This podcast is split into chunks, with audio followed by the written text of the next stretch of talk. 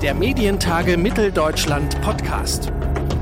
Herzlich willkommen zu einer neuen Ausgabe unseres Medientage Mitteldeutschland Podcast. Zu Gast bei uns im Podcast ist heute der Intendant des ZDF, Dr. Thomas Bellot. Mit ihm wollen wir heute unter anderem über den Staatsvertrag zur Erhöhung des Rundfunkbeitrages und die Zusammenarbeit zwischen den öffentlich-rechtlichen Rundfunkanstalten sprechen. Mein Name ist Claudius Niesen und ich sage Hallo und herzlich willkommen zu unserer heutigen Ausgabe und Hallo und herzlich willkommen, Thomas Bellot.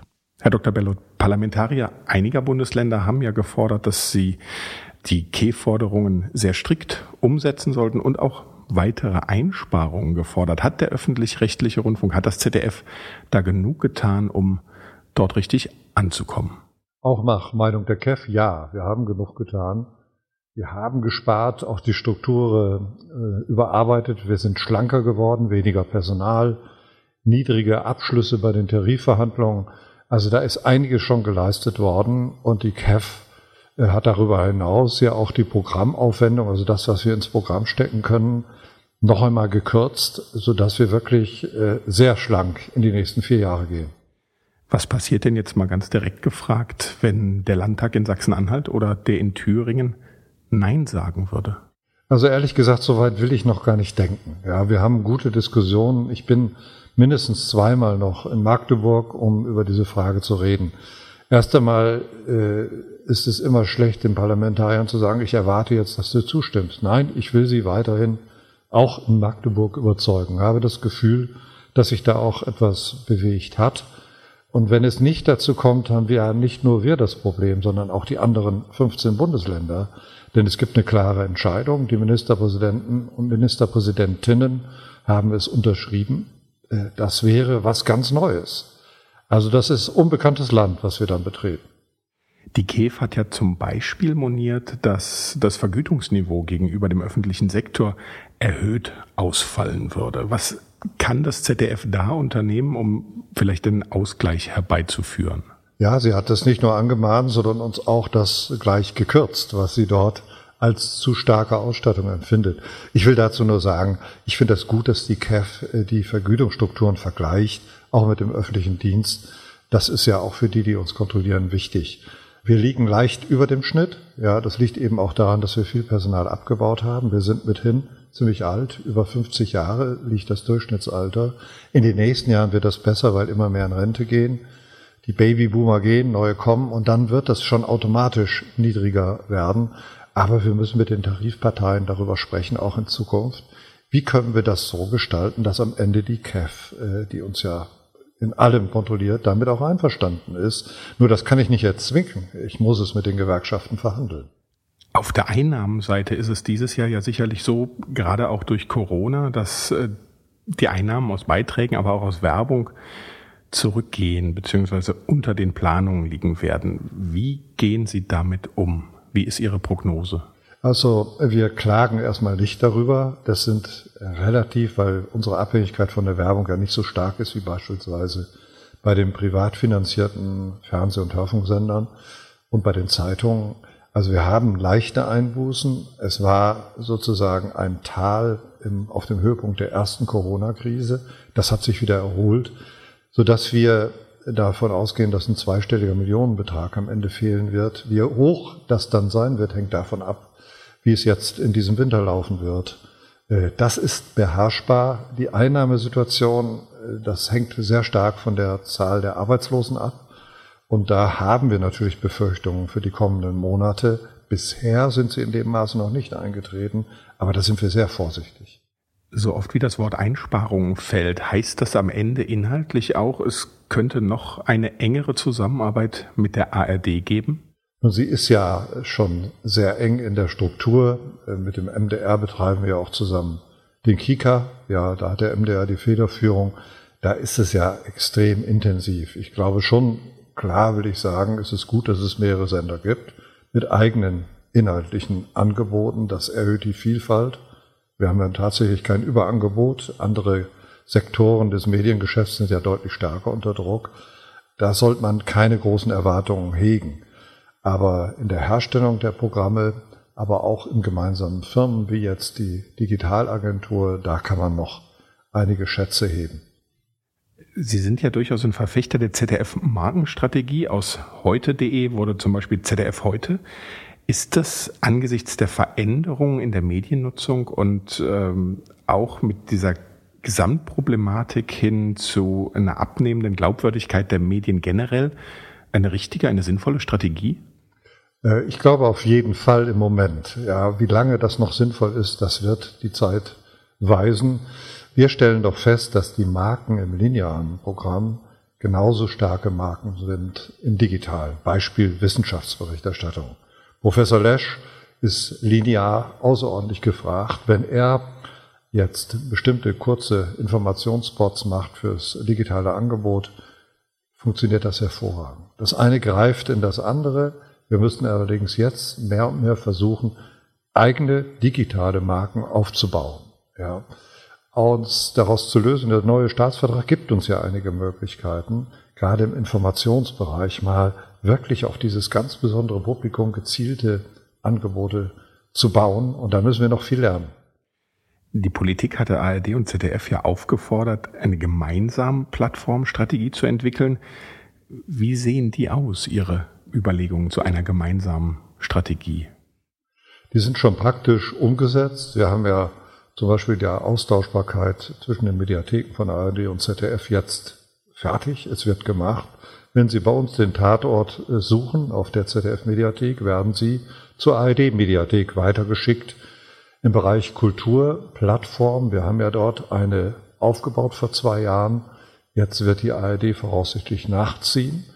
Und ich habe von Anfang an gesagt, lass uns zusammenarbeiten. Die ARD hat auch Dinge, über die wir nicht verfügen, zum Beispiel die Klangkörper, die Orchester. Äh, uns fehlt völlig der Bereich Musik, übrigens auch Podcast, das, was wir jetzt gerade machen. Das werden wir nicht selbst produzieren. Da suche ich die Kooperation mit den öffentlich-rechtlichen Verwandten, ganz klar. Es wäre absurd, da nicht zusammenzuarbeiten. Und vielleicht entwickelt sich tatsächlich was Neues, so eine Art öffentlich-rechtlicher Kosmos, der mir vorschwebt, wo nicht nur wir vertreten sind, sondern auch Kulturinstitutionen, die uns nahestehen, die auch profitieren von unserer Arbeit, Museen, Theater, Orchester. Und dass man dort was aufbaut, was das Publikum auch sehr schnell findet. Spielen Sie da auch auf die geplante oder angedachte Gemeinschaftseinrichtung an, die ja in Sachsen-Anhalt kommen soll? Ja, ich fand das eine sehr gute Idee von Carola Wille, das dort zu bündeln, auch dass die meisten ARD-Anstalten dort mitmachen. Das wird sicherlich sehr schnell, wie ich die ARD kenne, dann zu einem funktionierenden Angebot werden. Und ich habe gesagt, von Anfang an sind unsere Mitarbeiterinnen und Mitarbeiter dabei, damit man einmal technisch sich abgleicht, das darf da keine Gräben geben, aber auch, dass man sich inhaltlich annähert. Nein, ich will ganz klar in diesem Bereich einen Austausch. Vielleicht ist das ein wunderbarer Pilot, ja, für die Zukunft, was in anderen Bereichen noch geht. Wie über Themenbereiche äh, ist es sicherlich einfacher, Angebote zu bauen, die auch funktionieren. Das ist das Entscheidende. Sie haben eben schon beschrieben, die Kooperationsmöglichkeiten oder die bereits bestehenden Kooperationen, gerade auch im Hinblick auf die Mediathek zwischen ARD und ZDF.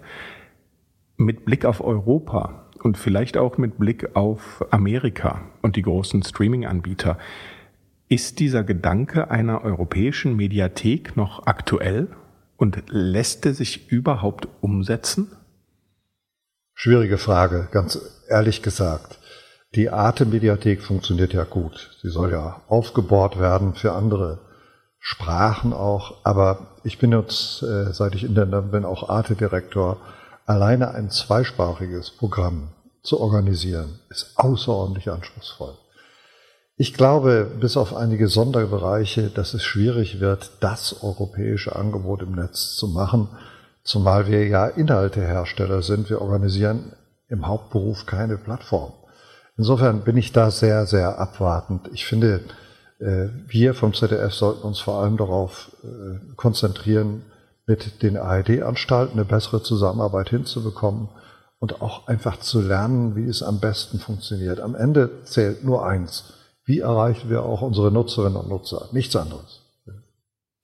Und ähm, kann man dann vielleicht, wo Sie gerade auch das nochmal betonen, als, als Produzent der Inhalte, kann es dann sinnvoll sein, auf europäischer Ebene in der Produktion enger zusammenzuarbeiten, also zum Beispiel mit, mit anderen äh, Fernsehanstalten oder auch mit Produzenten europaübergreifend, kommt man vielleicht auch gerade im Bereich Serien und Fiktionales vielleicht dahin, dass man viel öfter, ja, English First produziert, einfach auch um den großen Streaming-Anbietern etwas entgegensetzen zu können?